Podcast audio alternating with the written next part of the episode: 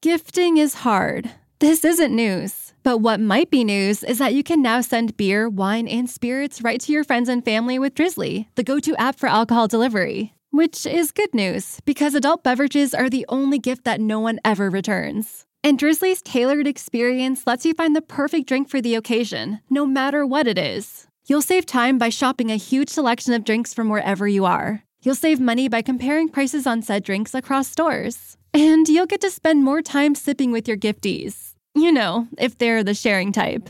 Download the Drizzly app or go to drizzly.com. That's DRIZLY.com and get your favorite drinks delivered today. Ding dong, it's Drizzly. Must be 21 plus, not available in all locations.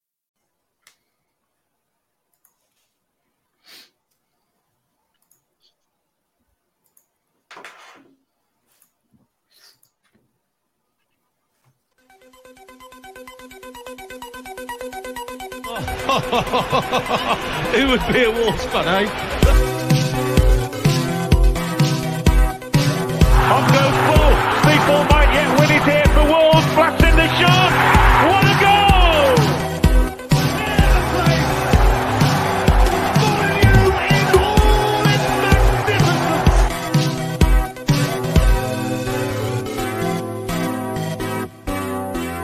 magnificence.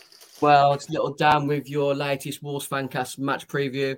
On tonight's episode, we're going to be talking about the weekend's most fearsome social media rivalry since Leon Knight and Jamie O'Hara. It's Wolves against Aston Villa. We'll be talking about the rest of the Premier League fixtures, obviously team news from the weekend's games.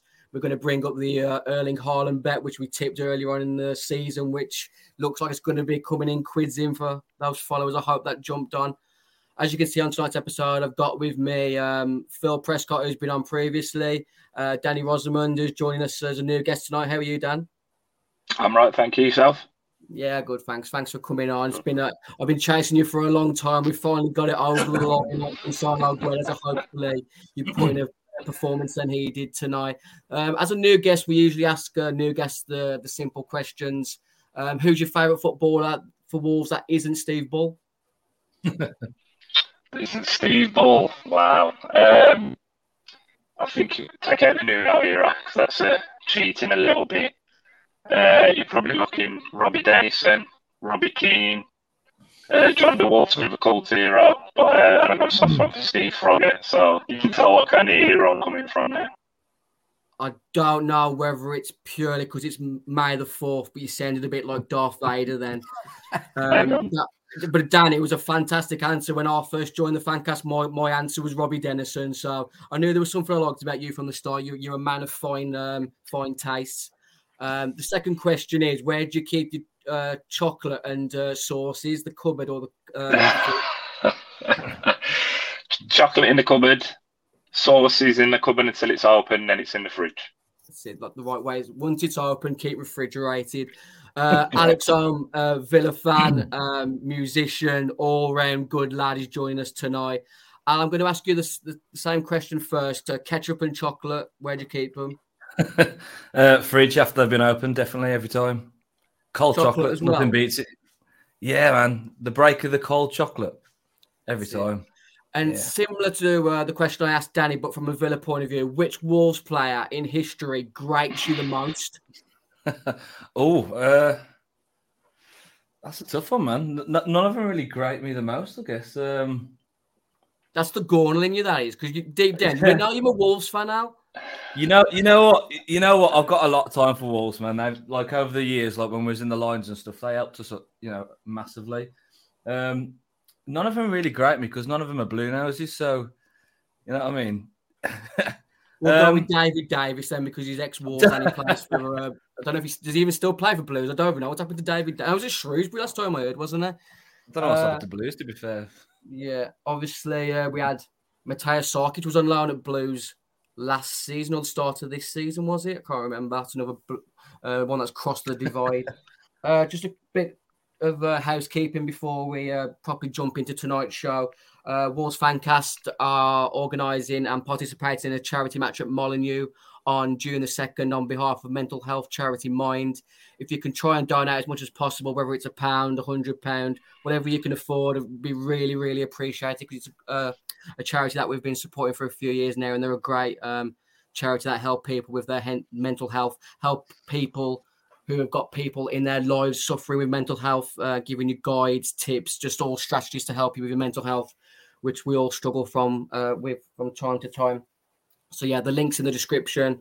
The game's on June the 2nd. Hopefully some of you can actually come and watch us on June the 2nd, make us, watch us make fools of ourselves trying to impersonate our favourite footballers. So yeah, June the 2nd at Molineux on behalf of Mind. Hopefully you can help us with that. Game week 35 kicks off Saturday at 3 o'clock. There's a carousel of fixtures at 3 o'clock on Saturday. Bournemouth at home to Chelsea, Brighton at home to Everton, Fulham at home to Leicester, Leeds travel to Man City with Sam Allardyce, who believes he's on the same level par as Pep, Klopp and Mikel Arteta. Big statement from Big Sam there, the pint drinking Dudleyan. Tottenham at home to Crystal Palace, and obviously the big fixture between ourselves, Wolves and Villa. Saturday evening ends with Liverpool versus Brentford. Manchester United travel to West Ham, and Forest at home to Southampton, which is a big game in the relegation battle on Monday night. Looking at those fixtures, Danny, I don't know if you're a betting man like myself. Where's your sort of money for a banker looking at those fixtures there on the left? I mean, if you're looking at a banker, I think Brighton to do Everton, especially at Brighton, that'd be mine personally. Wonder what for better odds anyway. There. What's that? Sorry. I wonder what odds you'd get on another 6-0 there on Saturday between Brighton and Everton. Let's not talk about it, eh? Yeah, we won't talk about that game too much. Where would your money be, Al? It's got to be there, hasn't it, really? Brighton or, you'd say Bournemouth, really, with the form they're in, and Chelsea, the form they're in. I mean, they've had some shockers recently, haven't they? So, yeah, go Bournemouth, man. Yeah, I think Bournemouth might be a nice tip for people who want sort of maybe longer odds than maybe Brighton. Obviously, Phil, we're in a fancy Premier League together. We've been mates for a good few years now. I'm eyeing up Erling Haaland as my triple captain at home to Leeds on Saturday. Where's your money on a banker? Well, you've sort of like set me up there. I was sort of thinking, given what the others have picked, I'd probably be going like Man City, but, with a handicap bet, maybe, give Leeds 3-goal head start or something. Obviously, you're not going to get very good odds just going straight on City, but I think it doesn't matter what Sam says, Big Sam says, I think they could be in for a hiding there. Yeah, I reckon. The latest news that came out of Molineux today was our April Player of the Month nominations. João Gomes, Craig Dawson, Totti Gomes, Max Kilman and Diego Costa. Look at those 5 players there, Danny, and it's a very blurred picture because for me, April was a very blurred month regardless of the amount of points that we got. Who would be your April Player of the Month, Danny? For me...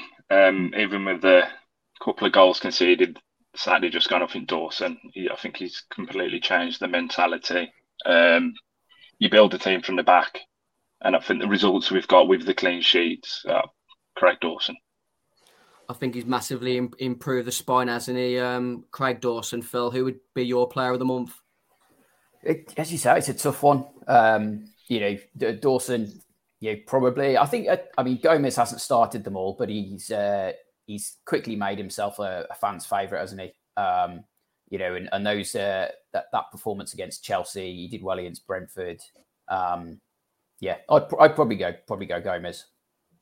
It's a bit of a wild shape, but I think if you were to stricken the Brighton performance away from the month, I might have just edged towards Mateus Nunes in that April. I thought he was obviously outstanding against Chelsea, scored a huge goal, which was has been nominated for the Premier League Goal of the Month for April. If you want to watch it back here, it's just an absolutely outstanding strike. Sort of reminds me of me in my dreams at times, to be honest. That strike, it was unbelievable. Kepa had no chance, did he? But we have got to talk about last Saturday's performance away to Brighton, Danny. It was absolutely horrific, wasn't it? It was, but you know what? It got that silly in the end you kind of got apathetic towards it. You had no feeling. You're just like, this is horrendous. It's embarrassing. Write it off. But the blame is shared with Lopetegui and the players. I think he set up wrong, completely wrong. I didn't think Brighton did a lot complicated, to be honest. They just made forward runs and basic forward passes, and we looked bamboozled. Like, what is this passing forward about? So that's what he got wrong. But what I can't tolerate from the players is I don't care what player, what position they're best in. They should be able to control a ball and find another Wolves player, and they just weren't doing it. And in football, you can get away with two or three, maybe having a bad game, but it was the majority. So hopefully this week at Compton, they've had some strong words for each other, put it right on the training ground, and we go again. It's what can you do? Yeah, totally agree. I was apathetic when it went 3-0. I think when it got to half time, I actually commented tongue-in-cheek that we may be able to do a... wasn't we like 4-0 down to Swansea years ago, and we ended up pulling it back to like 4-4? And it was just like, that ain't anywhere near going to happen today. Obviously, Pedro Neto there on the left, Phil, was probably one of the only sort of minor positives on the day. Did anyone else come out with any credit for you? I don't think they did, to be honest. I think Neto was generally the sort of like everyone's sort of, slightly positive takeaway from the game. It as you say, it was just off day, everyone off. It was, pretty sort of, terrible. But at the same time, Brighton are a very good side these days. They've been threatening to do that to a few teams, I think, in the last month or so. It's one of them that they're a team now that will punish a team when you don't turn up and you're not fully switched on, which we weren't. I made that same comment. Obviously, they knocked four past Man United. They spanked Liverpool in the FA Cup. I won't like to hear this, but I think it'll be an absolute travesty if Brighton don't get Europe this season, because in my eyes, they're the best team that's come to Molineux this year. I know Man City spanked us, but at times when we got beat by Brighton at home this season, it felt like we were playing against 12 or 13 players. Yeah. We'll talk about your request a bit later on, Al. Obviously, Villa lost their first game for a while. The first away game under Emery for a while against Man United last Sunday. I watched the highlights about an hour and a half ago, and from the bits that I saw, you had quite a few chances, and definitely good half chances that on another day you could have won that game, never mind stole a point. Yeah, man, I think still encouraging. We held them to 1-0, whereas like the sort of Steven Gerrard Villa would have probably just collapsed and lost by handful. But yeah, I think the squad's looking a little bit tired because we've had the same squad now for the last 2, 3, maybe 4 matches, and like the choice is sort of limited, so it's starting to look a little bit tired now. So that might sort of help you guys at the weekend. But still sort of ground out that result and held it to 1-0. So I'll take that. Is there anything sort of basic you can put into words on how Unai Emery has improved you as a unit? It's strange because in January when it was transfer window, we seemed to sell a lot of players, didn't buy anybody.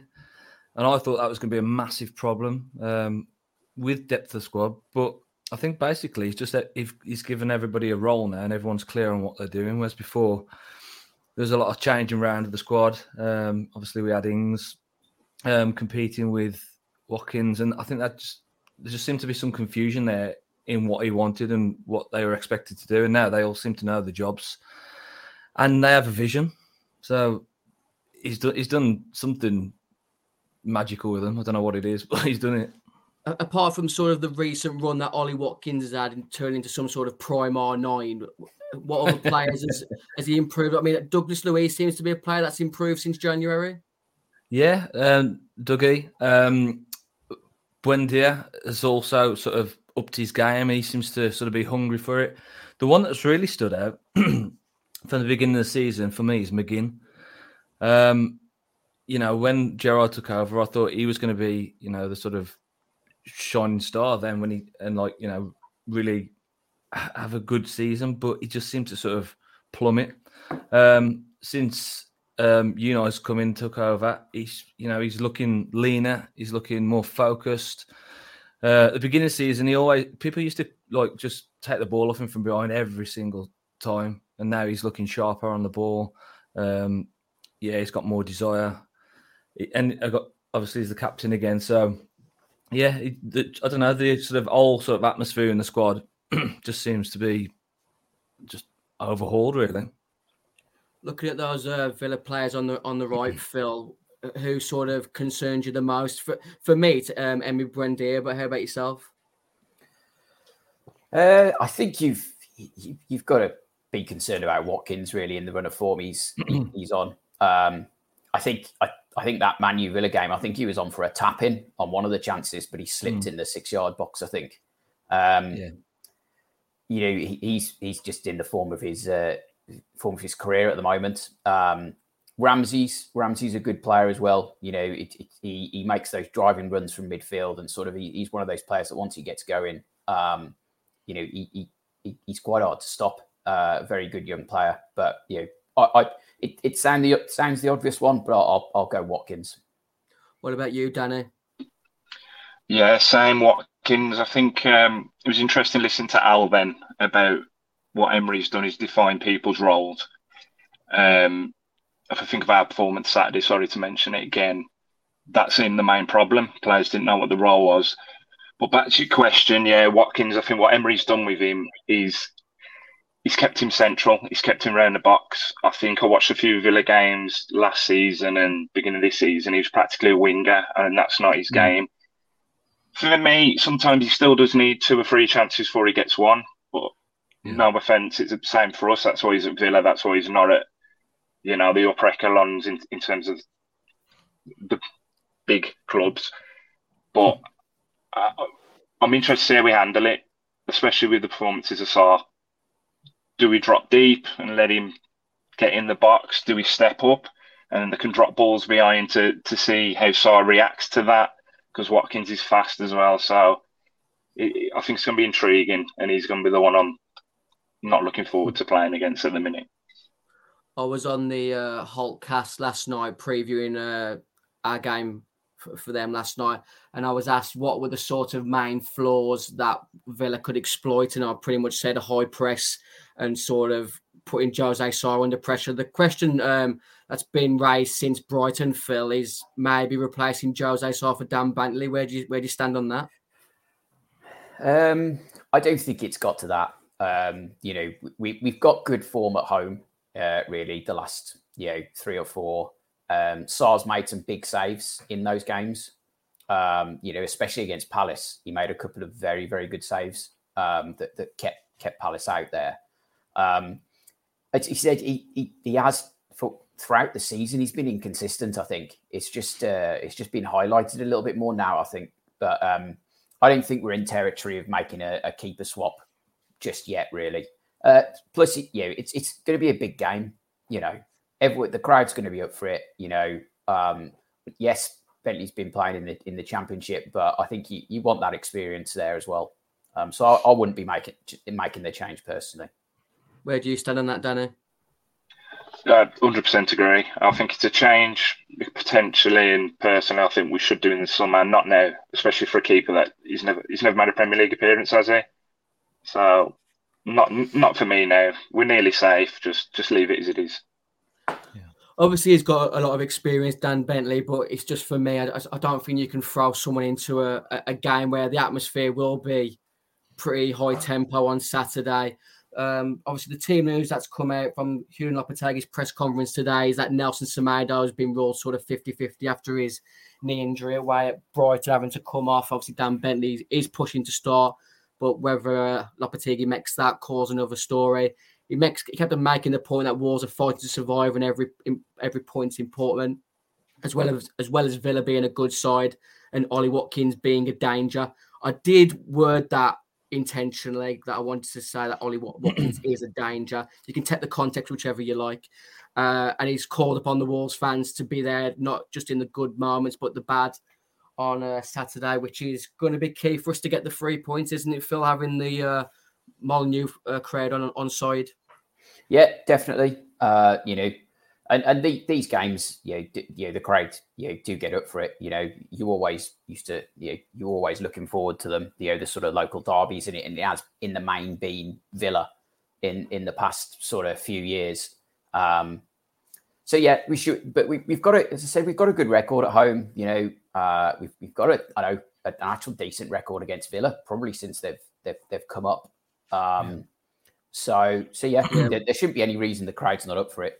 We don't count behind closed doors because of the pandemic fixtures, do we? Also, like I said, the forming is in Wolves' favour on Saturday. The Villa team news from Unai Emery's press conference was that he believes the next two games are massively important in Villa's quest for Europe. Matty Cash, Philippe Coutinho, Leon Bailey and Kamara due late fitness test. And then the last comment there, which you can see, is that Unai Emery's thirsty for blood.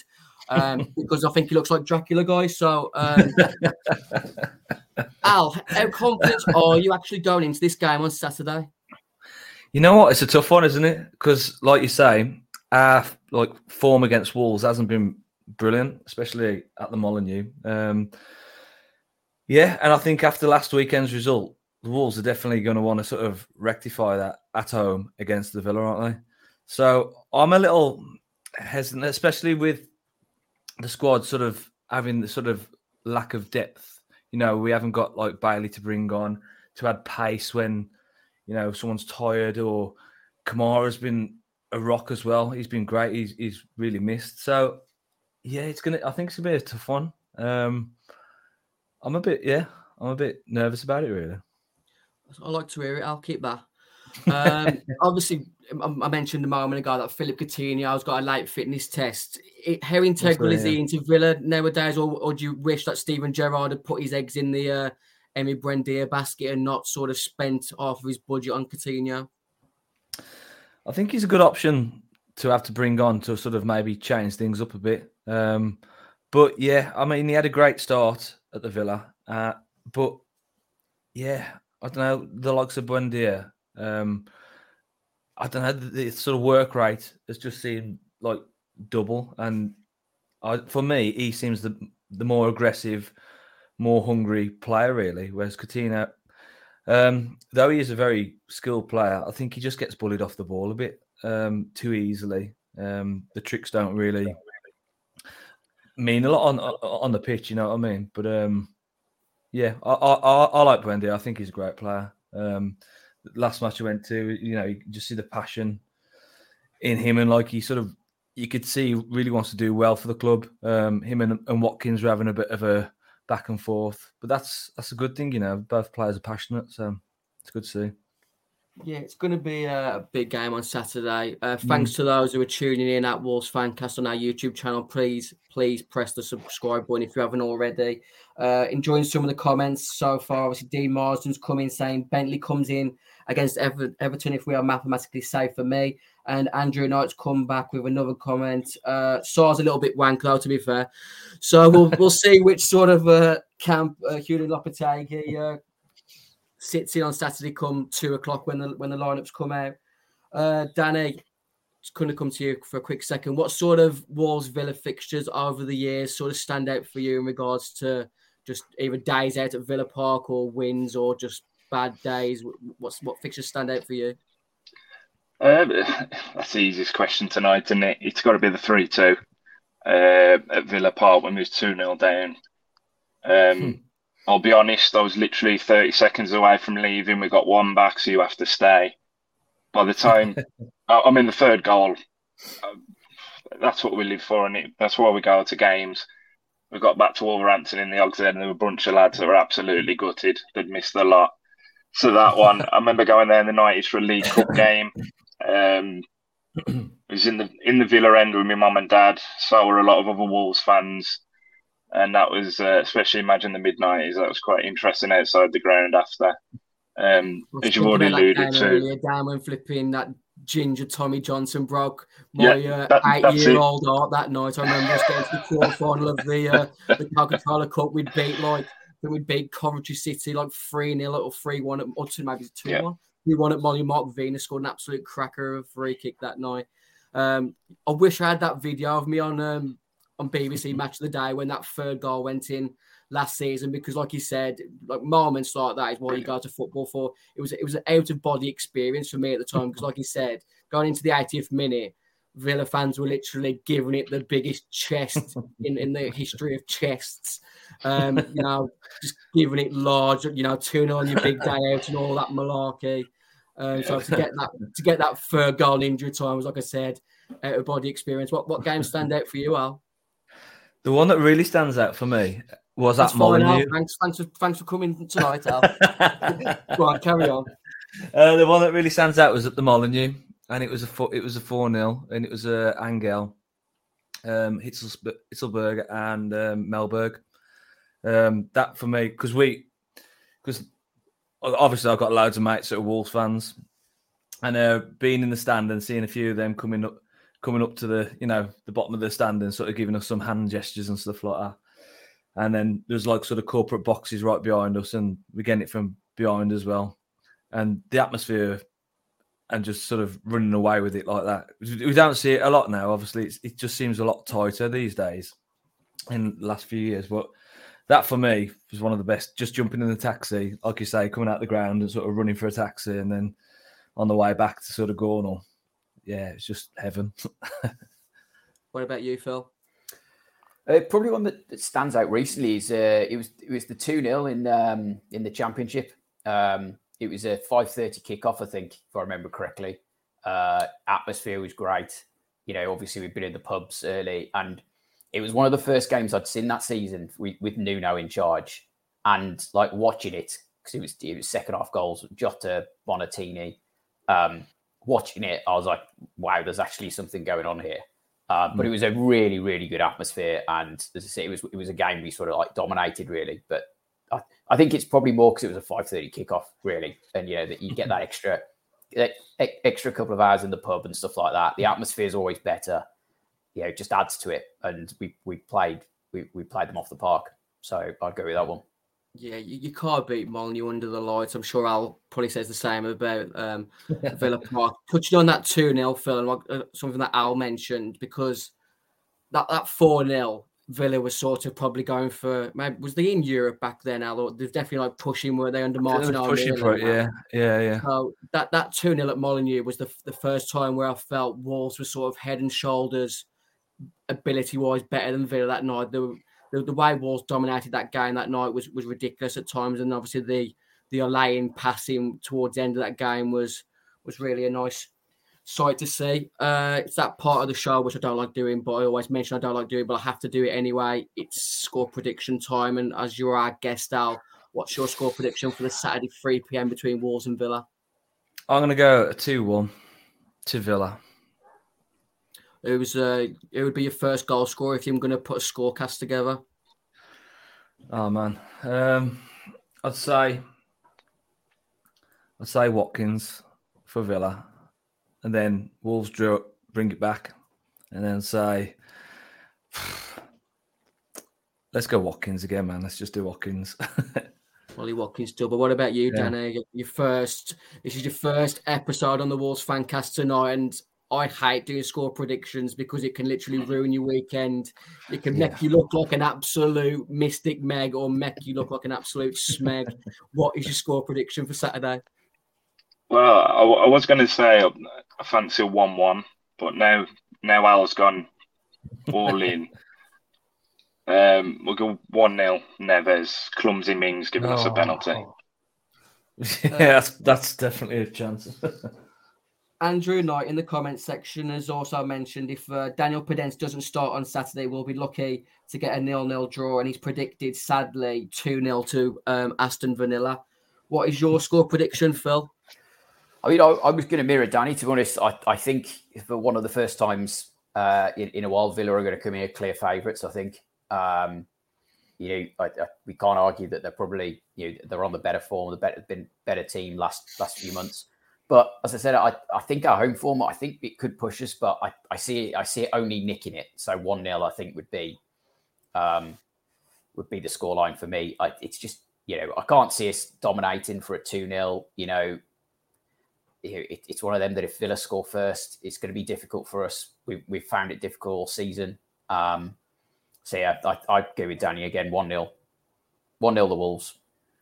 It is horrible to say, isn't it, that if Villa do get the first goal on Saturday, Danny, that it's so difficult being a Wolves fan watching this football in the last sort of, mate, coming up to sort of 2 years now. We scored 38 league goals last season. We're on 29 this season. Erling Haaland, 6 goals in front of us.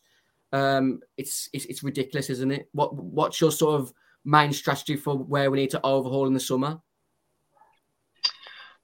Yeah, it's.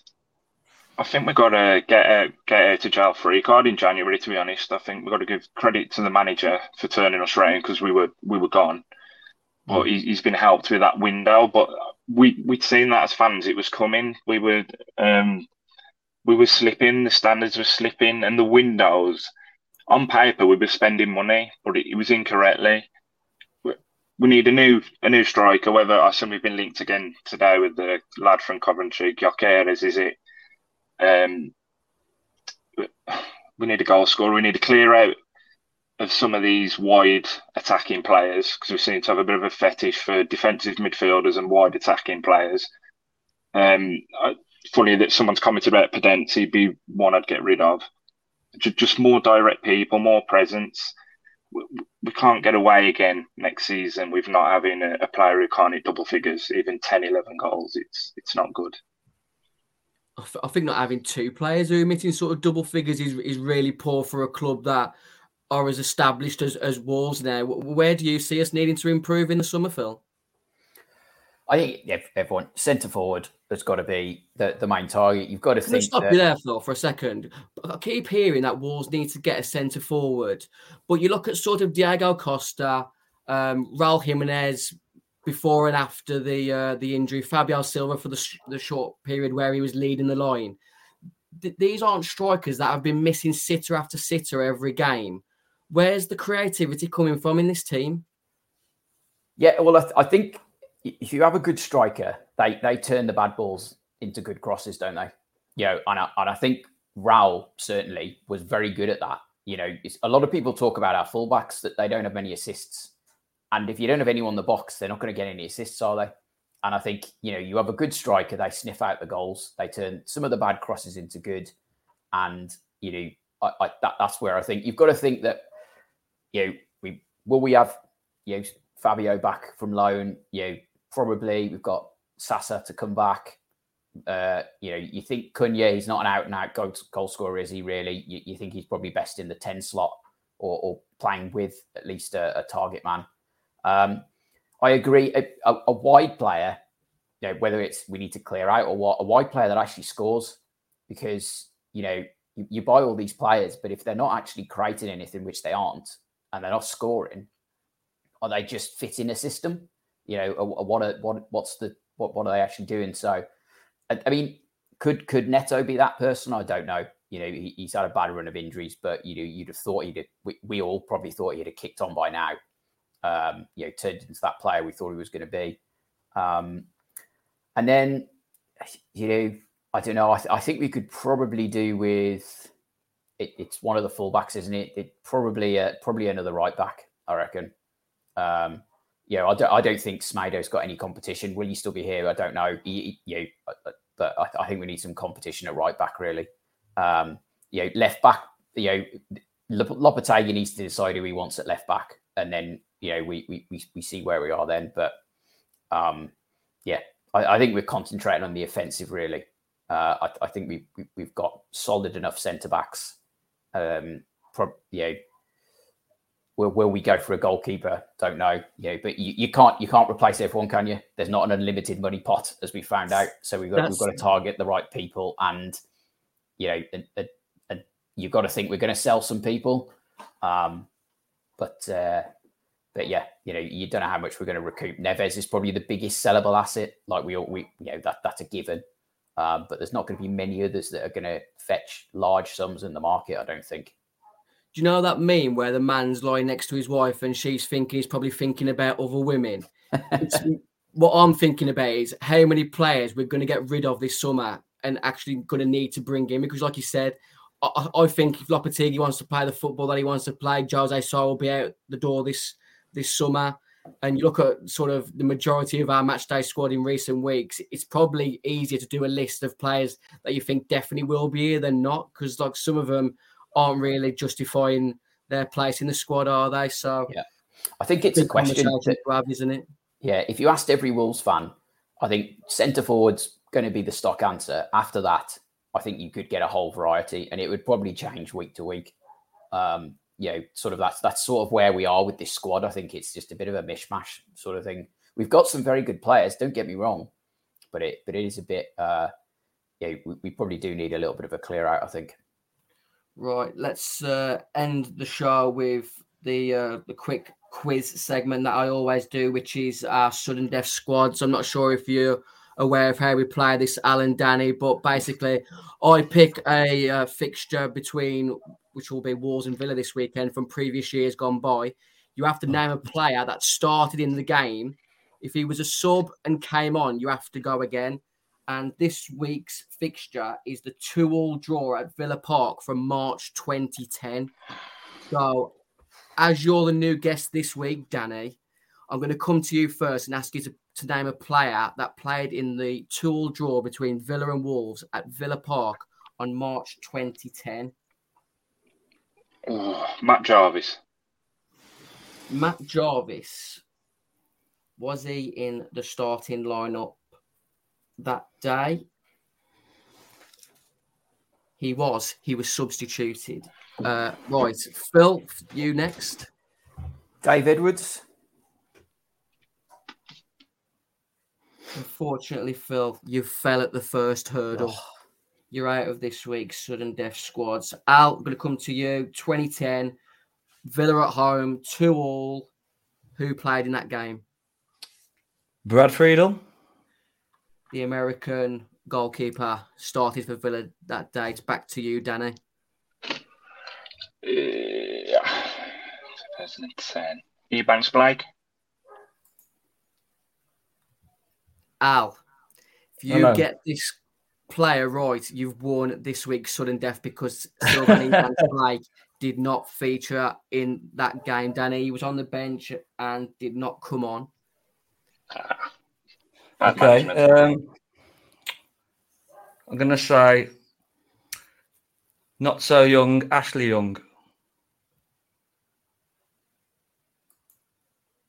I'm hoping this is not setting the precedent for this weekend.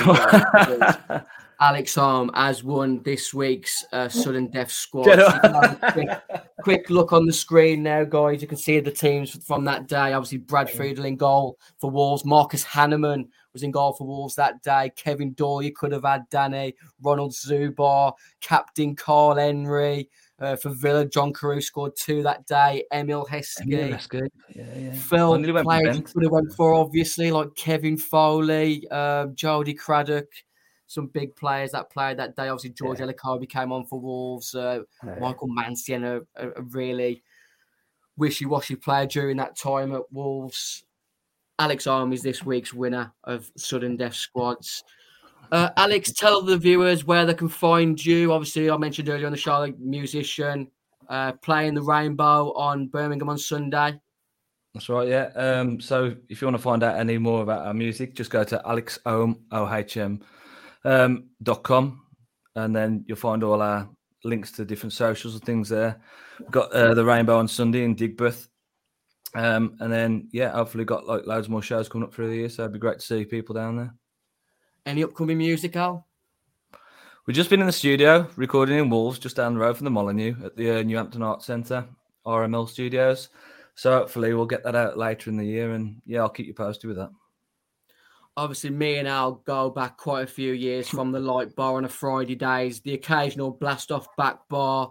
If you aren't aware, Al was also in a fantastic band, The Lines, back in the day, which obviously had some amazing times following Al and the band around the country. I never made the Amsterdam gig, which was a big blow following the guys. Just before we... From that. Ian Brown still talks about it, I'm sure. As you know, recently, Wolves Fancast, we broke the 2,000 subscribers mark on YouTube. So, please press the like button before you go. Subscribe to the channel if you haven't already. Ending the show tonight before I say goodbye from all of us. Al has got a his most recent single was Joy, which we're going to play it with the show today. As he's mentioned, they're playing the Rainbow on Birmingham. There's still tickets that you can buy on the day. Buy from me, Danny, Phil and Al. Hopefully 3 points for Wolves on Saturday. We'll be back on Sunday for a match review episode, which hopefully if we do win, Al, you're welcome back on. If we're not, we don't win, we'll hopefully see you next season. With Alex Home, with his single Joy. Good night. Cheers, guys. Have a great bank holiday weekend. And God save the King, Steve Bull.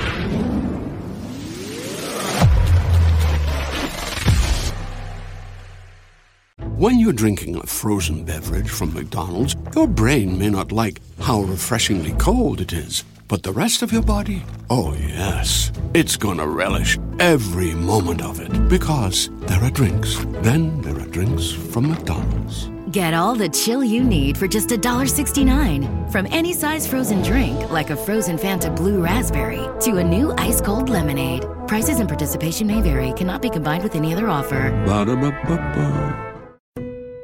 Everyone knows that putting money aside in savings is really important. But then what? Should you keep your savings locked in a CD for a higher rate or keep them liquid in a money market? Can your checking account help you save too? Or is it about creating the right combination? We believe real banking is a conversation. Let's talk about the savings options that are right for you. Learn more at sandyspringbank.com. Member FDIC.